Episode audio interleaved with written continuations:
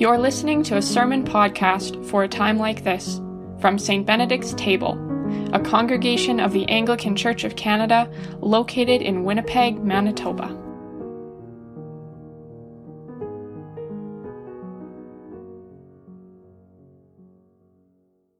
May only truth be spoken and only truth received. Amen.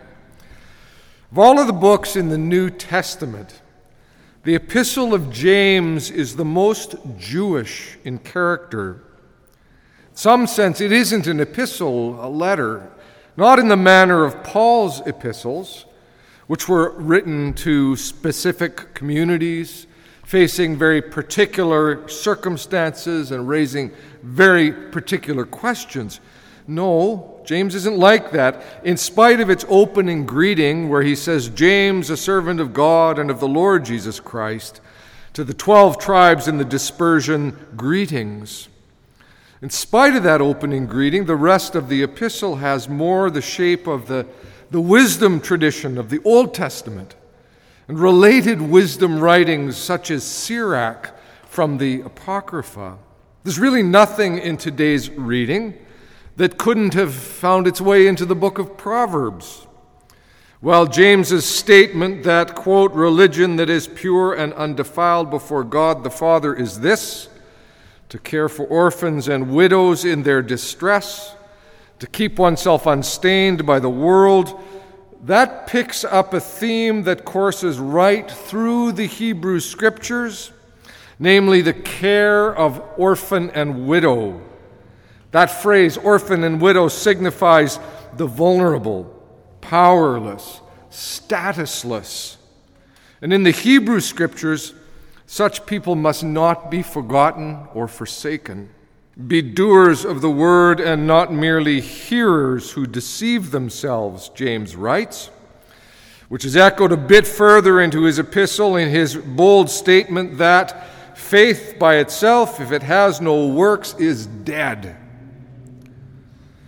That statement convinced Martin Luther that James was an epistle of straw as Luther thought that the whole epistle was focused on justification by works rather than by grace. Well, with all due respect to that great Reformation theologian, I beg to differ.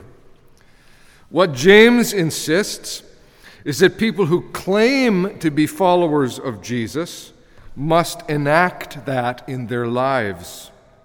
They must do the faith, not just believe it theoretically or abstractly. Major concern here is for the poor in the community, including those aforementioned widows and orphans. But it also applies in this epistle to things like gossip. It's a significant concern for James, and conflict in the community.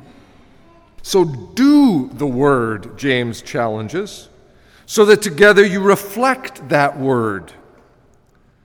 But what word is he referring to? The only established scriptures the early Christians had at hand were the Hebrew scriptures, which they would have read in light of the stories of Jesus that were circulating in the form of the earlier Gospels, as well as through the lens provided by Paul in his epistles. They would not have been carrying around printed copies of what we call the Bible for such a thing didn't yet exist. The word then was more fluid, with the Hebrew scriptures engaged in rabbinical fashion, improvisational and dynamic, constantly drilling down to questions of how one is meant to live in the real world. The second century rabbi, Simon ben Gamaliel II, wrote not the expounding of the law is the chief thing, but the doing of it. Of course, Jesus himself says, Blessed are those who hear the word of God and obey it, do it. While Paul, the great apostle of grace, spends most of his energy in his epistles to the Corinthians focused on how people should live and behave in light of being a people justified by grace. The difference between those ancient Christian communities and their Jewish forebears was that doing the word always involved an engagement with the life and person of Jesus as the main interpretive framework. Now, our gospel reading this evening actually takes on a conflict between Jesus and some scribes and Pharisees who represent a very particular school of thought regarding how day to day life is to be lived by Jewish believers. They've come from Jerusalem to see Jesus, presumably curious about what this Galilean peasant rabbi is teaching. Mark says that they noticed that some of Jesus' disciples were eating with defiled hands, that is, without washing them. To which he then adds some details around the cleansing rituals observed in what he calls the tradition of the elders. And so the Pharisees and scribes asked Jesus, Why do your disciples not live according to the tradition of the elders, but eat with defiled hands? Here, Matt Skinner notes no Old Testament text calls for anyone to wash hands before eating. But by Jesus' day, certain practice had arisen among some Jews. Such practices would be scrupulously codified in the following two centuries, becoming required and normative for all Jews. But at this point in Jesus' time, there is wide variation with the Pharisees standing as strong proponents of all the ritual cleansing practices. It would seem that some of Jesus' disciples, that's how Mark describes it, some of them were eating without first washing their hands. Regardless of what we've learned about hand washing and COVID, because I couldn't help but think of that, I have to say, some were eating without first washing their hands, suggesting that others in Jesus' group had indeed opted to follow the practices advocated by the Pharisees. Perhaps Jesus himself, because they don't go at him and say, Jesus, why didn't you wash your hands? Whatever the case, Jesus comes right back at them. He cites the prophet Isaiah and he does so to denounce their ritual piety as being hollow and hypocritical.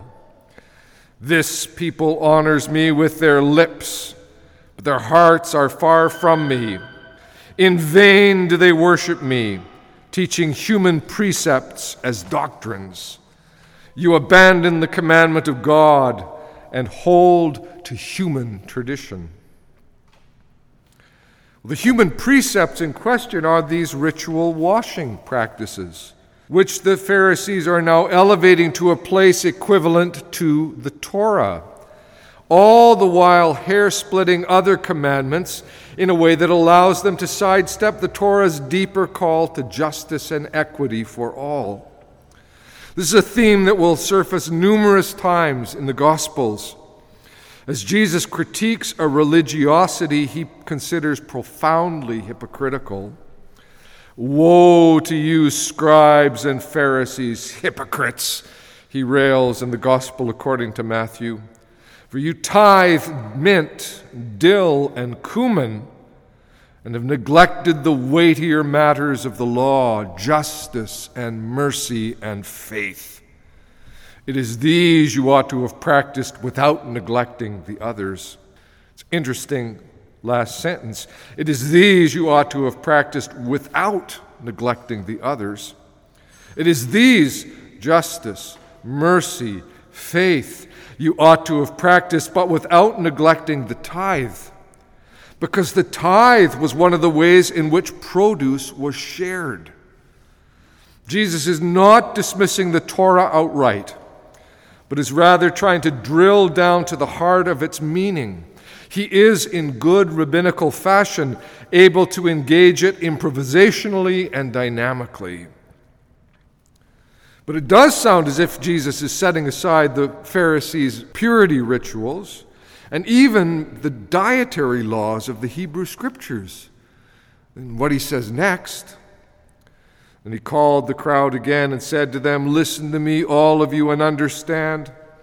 There's nothing outside a person that by going in can defile. But the things that come out are what defile. For it is from within, from the human heart, that evil intentions come fornication, theft, murder, adultery, avarice, wickedness, deceit, licentiousness, envy, slander, pride, folly.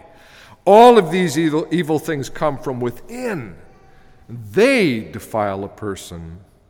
So is Jesus just dumping the old laws and traditions to make a point here? Or is there more to this than meets the eye?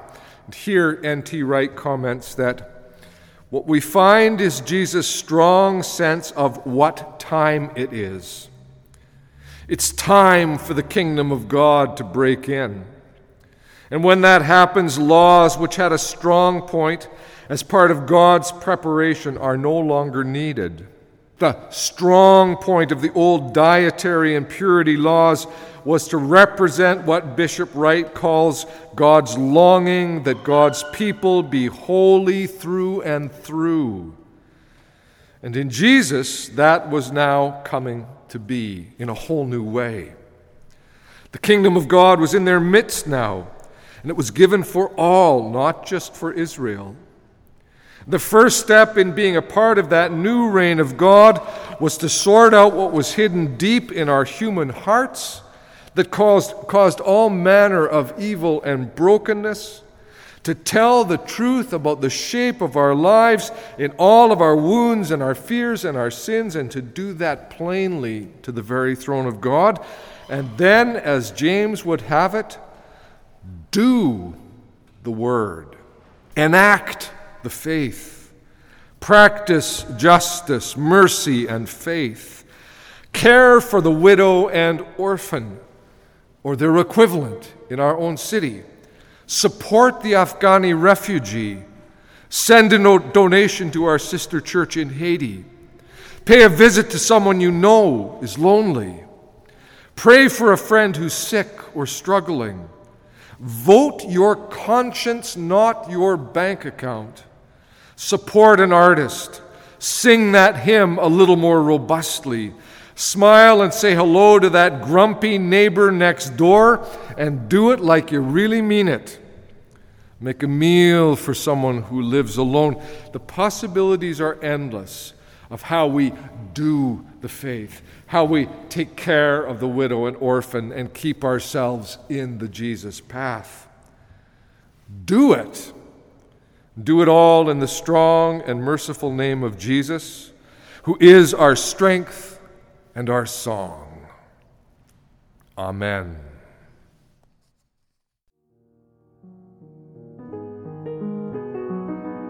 This has been a sermon podcast from St. Benedict's Table. For information on our church, including further resources during these days of the COVID 19 global pandemic, or to provide support for our online work, visit us online at stbenedictstable.ca. Thanks for listening.